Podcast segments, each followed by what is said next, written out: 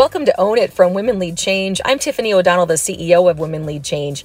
On today's episode, I talked to Dr. Jose Marie Griffiths, the president of Dakota State University in Madison, South Dakota.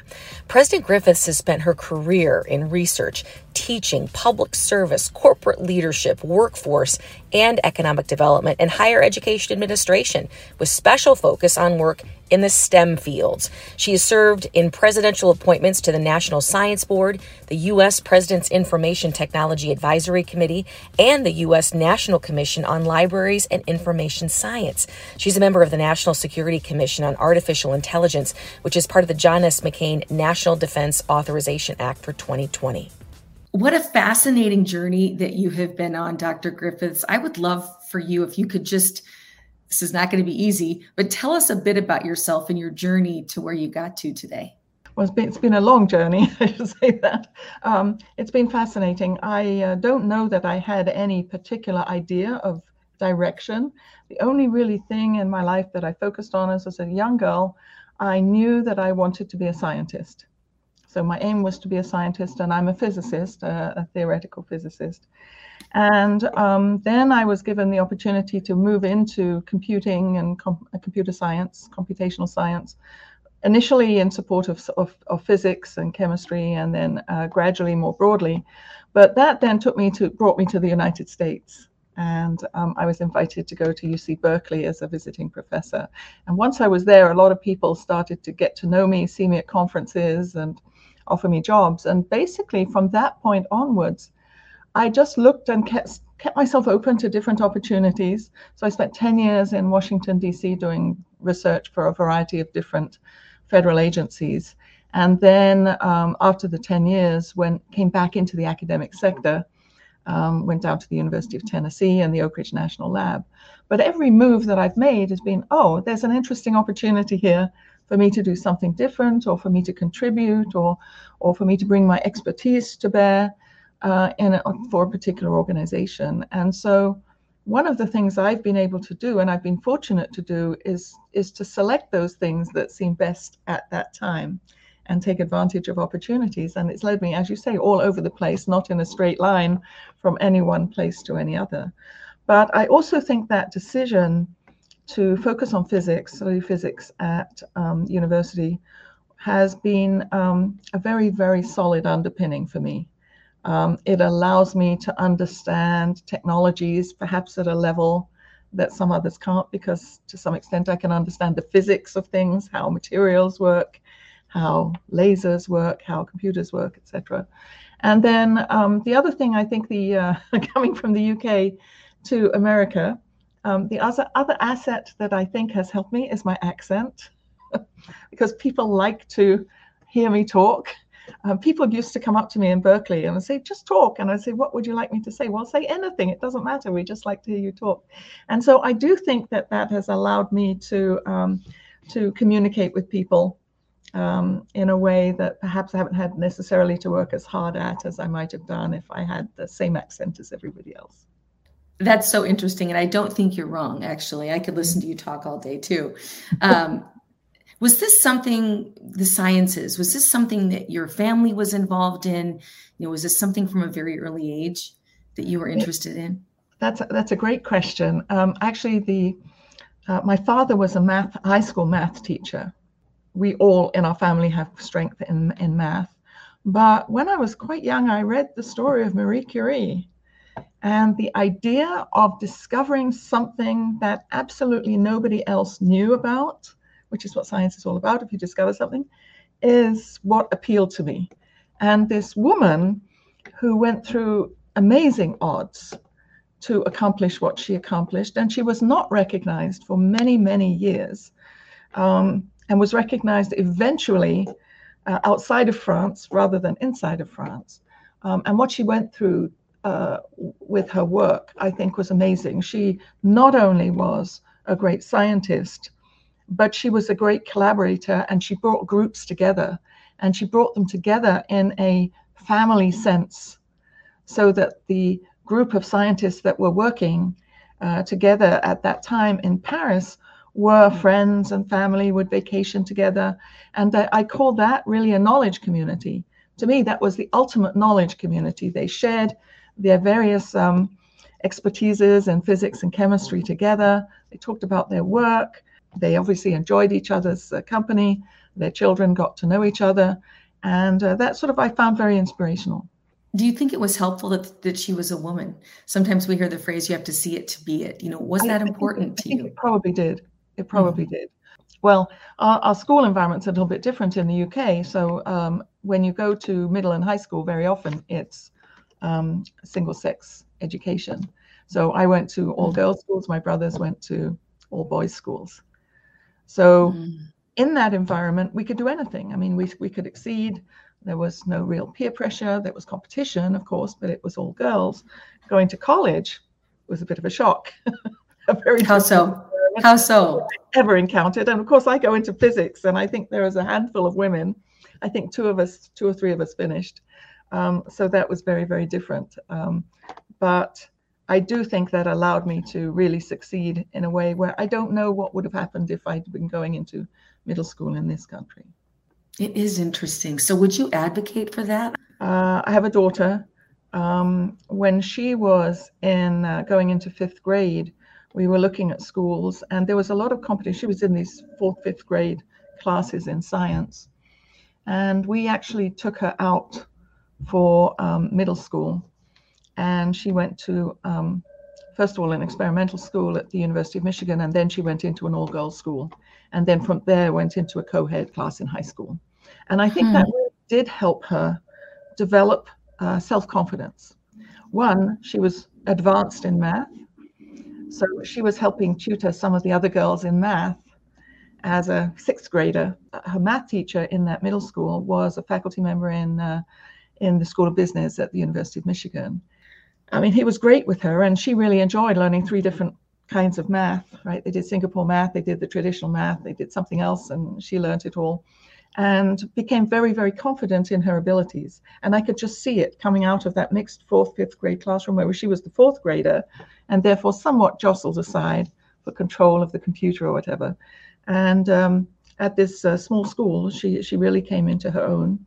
And then she was able to uh, be comfortable and confident as she went on into high school. I feel like we're more aware of that now in our schools. You know, we've identified that age when our young women are more susceptible to peer pressure and they fall away from the sciences. Are you seeing that shift in, in higher ed as well? I think there is because, you know, for a long time, um, people talked about the need for me, more people um, in uh, STEM education, and we certainly talk about more people in the various areas of uh, technology. But I think that we've realized now for quite some time that we really need to get back to definitely middle school education and maybe even before that to prime the pump, as it were, to get people to uh, to develop their capabilities and not be overshadowed. You know, as you're going into middle school, boys tend to be a bit more physical, a bit more aggressive, um, a bit more assertive. Girls then grow in maturity. So by the time they finish middle schools, girls are more mature than sort of emotionally and mentally to some extent. Um, so I do think there are differences in de- in development, physical and emotional and cognitive that that play a role in how people develop their futures. Um, the other thing is, of course, get, making sure that we have teachers who may not themselves be very comfortable with STEM to at least promote STEM across the board, so that there are um, lots of opportunities for girls and minorities in STEM.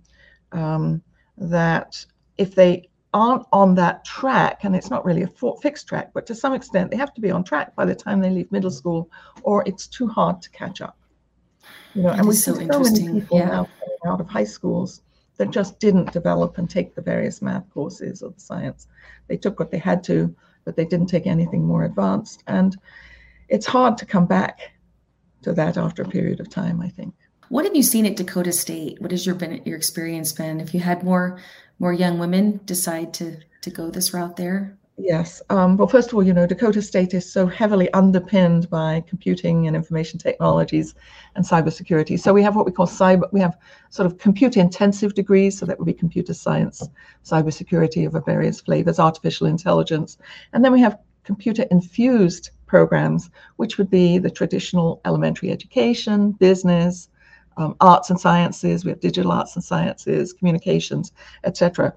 Um, in our more technical area, we have made a deliberate effort to try to encourage more young women into the field. Um, uh, we have an organization that was established by two of our faculty members, by Ashley Podhradsky and Pam Rowland, called Cybe Her.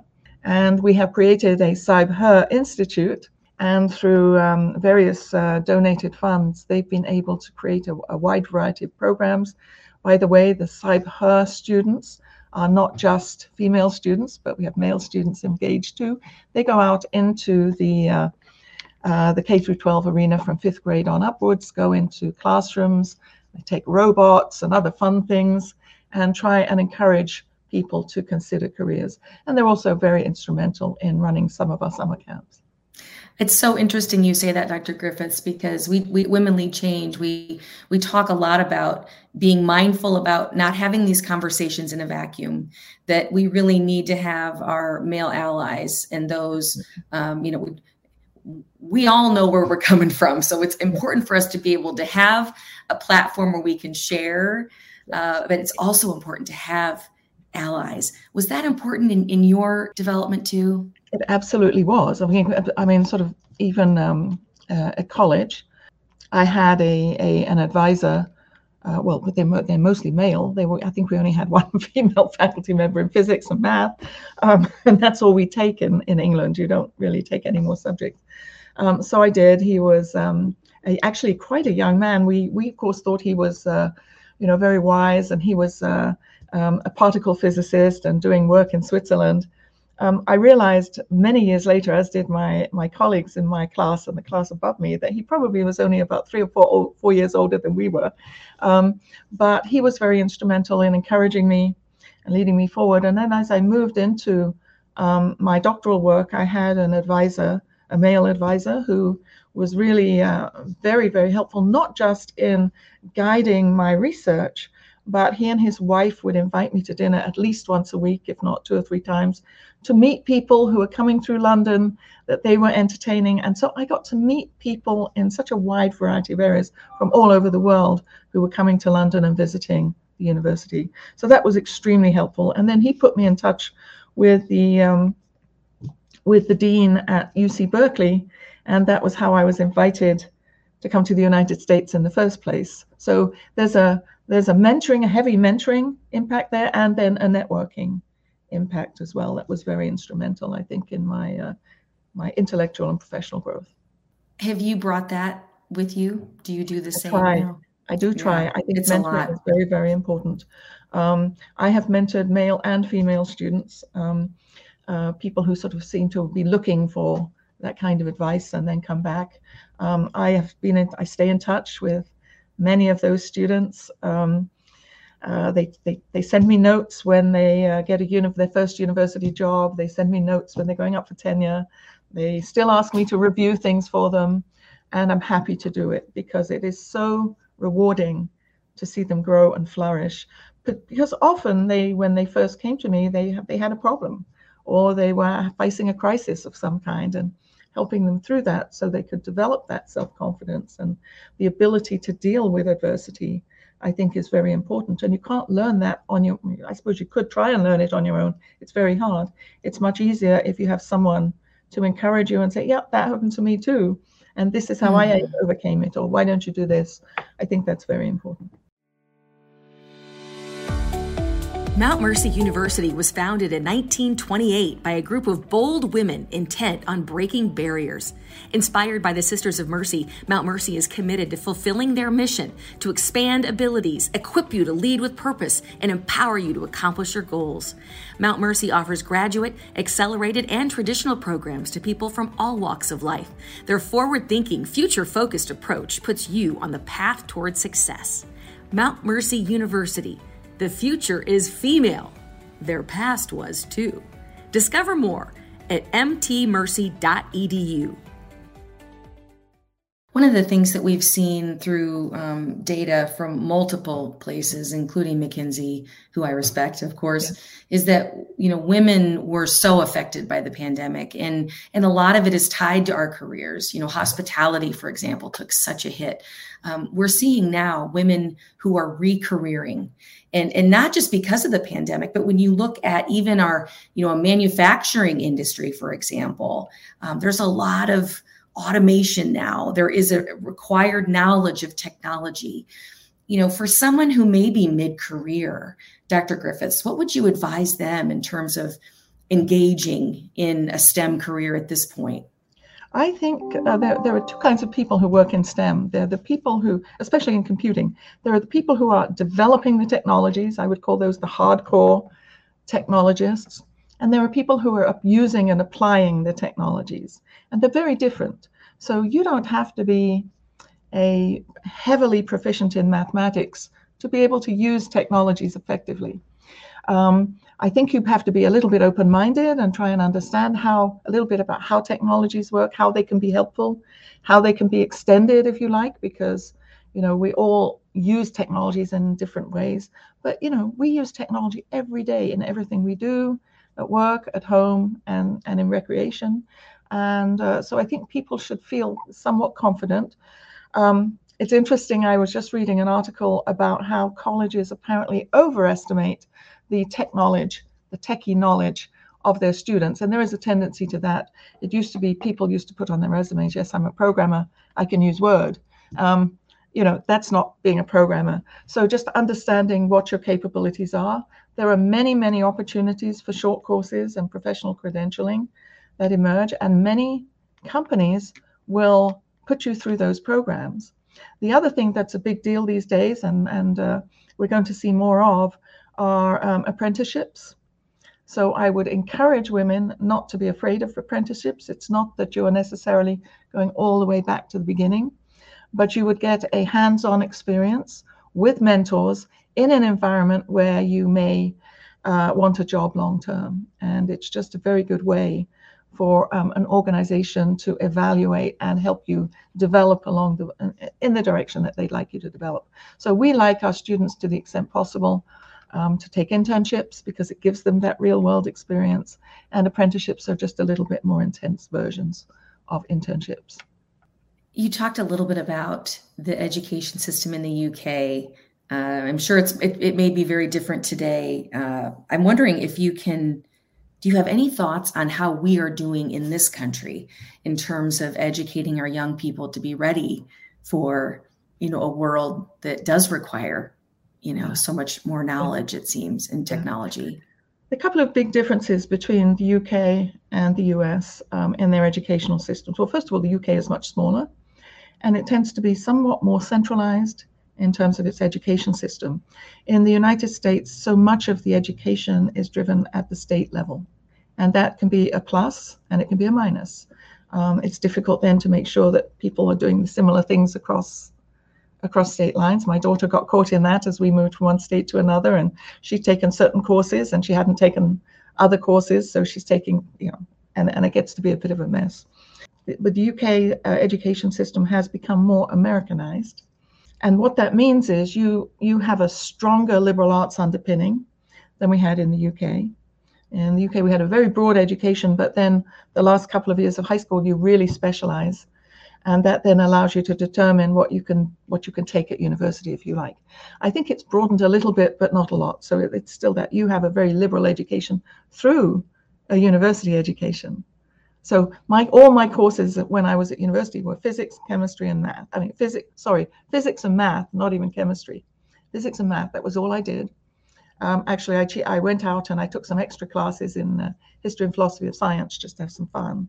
There were whole areas that I would have explored, I think, in a in a university in the United States um, to have that broader base. So it's just a little bit different, and uh, I don't know exactly how far they've gone in the UK in broadening it. But in terms of preparing people for the technology-enabled um, world that we have, I think the UK is a little bit more advanced. Um, I my understanding is they're teaching cyber hygiene as early as kindergarten now, and again because it's a unified system then all the all the schools can teach the same curriculum. Um, so it doesn't depend on one county or another county or another part of the United Kingdom to do something a little bit differently, or at least in England, uh, England and Wales. Um, I think Scotland and Ireland have a slightly different approach. But if you start kindergarten when people have their own their own computers or, or electronic toys and you're teaching them healthy computer user habits, um, that will carry on through, and then you can build on that uh, to talk about um, you know basic principles of cybersecurity as we do in our in our camps for fifth graders on up. You can teach artificial intelligence and robots how they work and how to program them. You can teach that. Um, you can teach all sorts of things once you've got a, a sort of a habit and a base of doing it. We're seeing more and more, I think, in this country where we have schools, um, lower schools, middle schools, and high schools specifically, beginning to recognize the benefits of maybe focusing in an, in an area whether it be healthcare or technology. Is that something that you think, you know, would be helpful at this point? I do. You're talking about magnet schools of kind. Um, yeah, I do think yeah. helpful. Um, obviously, uh, you know, I, I, think it's worked well for the performing arts. I think it works well for STEM. I think it works well for international and policy studies. I've seen those kinds of magnet schools. I do think so. I don't think everybody needs to go to a magnet school, but I think giving people an opportunity to experience the kinds of things that are going to be relevant for a career, um, that's really good. I I hope that we don't see young people wait till their last year in high school to think about careers. Um, and and I know there's a lot of conversation that often counselors are dealing with so many issues in high schools that they really aren't dealing quite as much um, in a one-on-one sense in career counseling. So again, hopefully um, uh, high schools and even middle schools, hopefully they will leverage um, local resources, practitioners in the field, um, business people, people with not-for-profits, to actually uh, come in and talk to students about different kinds of career opportunities. Um, because, you know, other, you know, I had, I was mindful of what I wanted to do, but I don't know if somebody talked to me about, about philosophy or psychology, I could have done something totally different. And I just think needing exposure and especially things that relate to things going on in your area, uh, you know, how does it work? I mean, here we're now working on uh, how computers relate to agriculture. Uh, right? If you look at the harvesting mm-hmm. of um, the crops here, it's done by mm. machines that drive themselves. They're driven by computers and satellites. I mean, it's really amazing to watch. And uh, um, it's the whole area of agriculture is changing in that sense. But, and that's one that's just very interesting for our local students. Um, but I think there are many other things that, that students could do, get an understanding, get an understanding of what it means to be in business. So we're doing a lot of entrepreneurial work now with middle and high schoolers, giving students, like the Girl Scouts do and the Boy Scouts do with, with their uh, cookie sales and uh, popcorn sales and so on, um, so we try and inject that into uh, young people as well from an early age. Has your gender ever been a barrier? I'm just curious. I where you are today. never. It was one time. I, have never thought it because my parents, uh, you know, my brothers and my sister and I are first generation students. My father did um, after he came out of uh, World War II, did one year teacher ed to prepare him. He should have been either um, a, an engineer or an architect. You know, he had that strong base. But um, the only time it was a detriment was my at the end of my the year before I graduated college, I applied for an internship, and every male student in my class was interviewed, and the three female students were not. But that just sort of stiffened my resolve to find a place where I wanted to work, and I actually um, got a fellowship to the National Physics Lab, and you know, got to work with them. They wanted me to stay, and I wanted to do a PhD, so I went back to school afterwards to do my PhD. But that was the only time. Ever since then, I've never felt that it was a detriment, and I've used it in a way to my advantage. I have a name, Jose Marie. People think I'm Hispanic and male. In the UK, they think that as well as here. And my resume was pretty vague. um, and so people um, in the IT industry that I would meet were not expecting to meet me early in my career. And what was interesting is when they when I finally showed up, or they finally showed up and realized who I was, there was a, a little bit of a moment where they're feeling a little embarrassed. And I thought that was quite helpful. Um, that they're feeling a little defensive, so they're sort of reaching out to make sure that they can demonstrate that they really aren't prejudiced. And it wasn't they were prejudiced, just everybody makes an assumption on who you are. And that, that's helped. I've also found in various groups that I'm on, especially advisory boards, when there were a few, I was one that was, I think, 24 people and there were six females. There is a tendency in the professional world when a woman says something at the table, the men don't absorb it. Can I put it that way? They're sort of listening, but they're not listening. And you'll find a, a few minutes later, a man will say the same thing. And everyone says, Great idea. So when I was on this one board, the, the, the, the six women would get together for dinner the night before. And then we would position ourselves at the table. And if that happened, somebody would point out that, well, yeah, that was a good idea that so and so had. I'm glad you picked up on it. So it was a it was a, a reinforcing uh, of women for women in an environment with men where we wanted to educate men that they really weren't listening, and that has not stopped happening anywhere. It does happen. Um, and I just find it a fascinating thing. The other thing I should warn people about, and I, am sure people have it, but when they're young, they don't expect it the whole imposter syndrome you know, I've been very successful in my career. I can look back at it and say, yeah, I've done a lot of things that, you know, I hadn't thought I would do, and, and it was great. But imposter syndrome is always there. And we just have to learn to recognize it and deal with it and move on. And everybody gets it. I'm sure men get it too. They just don't necessarily admit it. But I do think that we should expose people to the fact that it exists. And mm-hmm. it's not the death knell of your career if you're suddenly feeling nervous. I've been in many situations where I say, I wonder when they're going to find out how much I don't know. That's right. Hearing you say that, it's amazing how powerful that can be, just acknowledging that. So thank yeah. you for that. This is the Own It podcast. So we always ask our guests, what is it about you that you may or may not have thought was a, a benefit that maybe turned out to be? Um, what is that trait in you and how do you own it? I think the, the trait that I have is an ability to communicate. And that comes up through my education in the UK. In our high school classrooms, we did a lot of uh, interaction, speaking, debating, etc., use of language. And we do that in an environment where other people are listening. So the notion of fear of public speaking is not quite as strong, I think, from somebody who's had that kind of an education, as I see in the United States. People's biggest fear, I'm speaking to a large group. Um, I've always felt that I interact with people as if we were one on one. And if I'm in a group with a with a cast of a thousands, I'm still speaking to every single one of them, and that's the way I communicate, and it's been very helpful to me.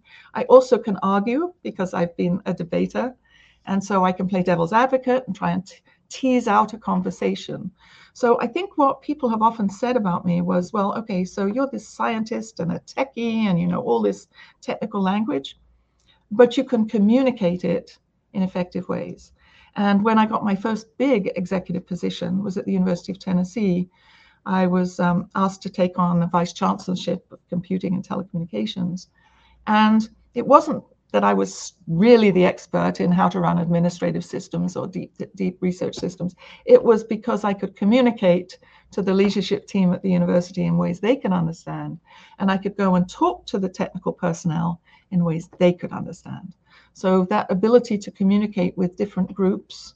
Um, I'd been uh, in a business too, so I can communicate with CEOs. I think that's very, very helpful. So, along with whatever subject knowledge people are learning, if they could develop those communication skills. And if you start it in the classroom, um, when you're talking in front of a group of what, 30, 40, 50, um, you can feel more comfortable. And I'll give you an image.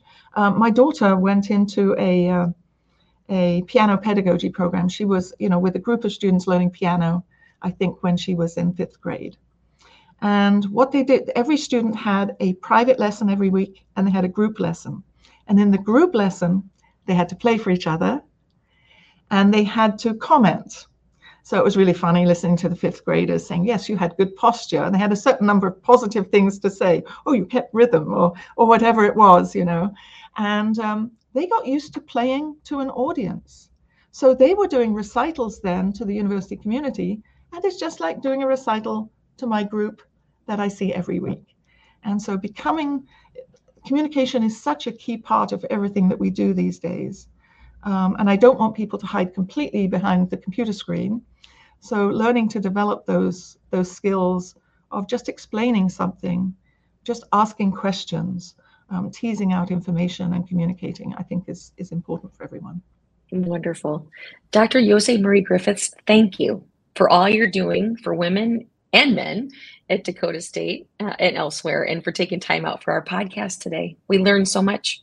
Thanks very much, Tiffany.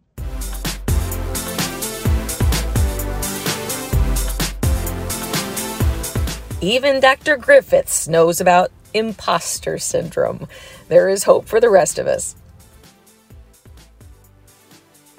We're excited to welcome Tamera Mowry Housley as our closing keynote speaker at the Quad Cities Conference on October 6th. Tickets are on sale at WLCglobal.org. Nominations for the Quad Cities Athena Leadership Awards close August 15th. Visit WLCglobal.org to nominate a woman doing great things in the categories of Athena, Women of Influence, and Emerging Leaders. Join us for the two day Central Iowa Conference on October 25th and 26th, featuring the founders of the Home Edit. Tickets on sale at WLCglobal.org.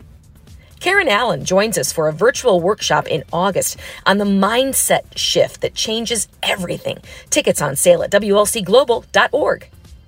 The Women Lead Change store is open 24 7. Visit WLCstore.myshopify.com. Follow Women Lead Change on Facebook, Instagram, Twitter, and LinkedIn please give us a rating and review on Apple Podcast. We appreciate it so much.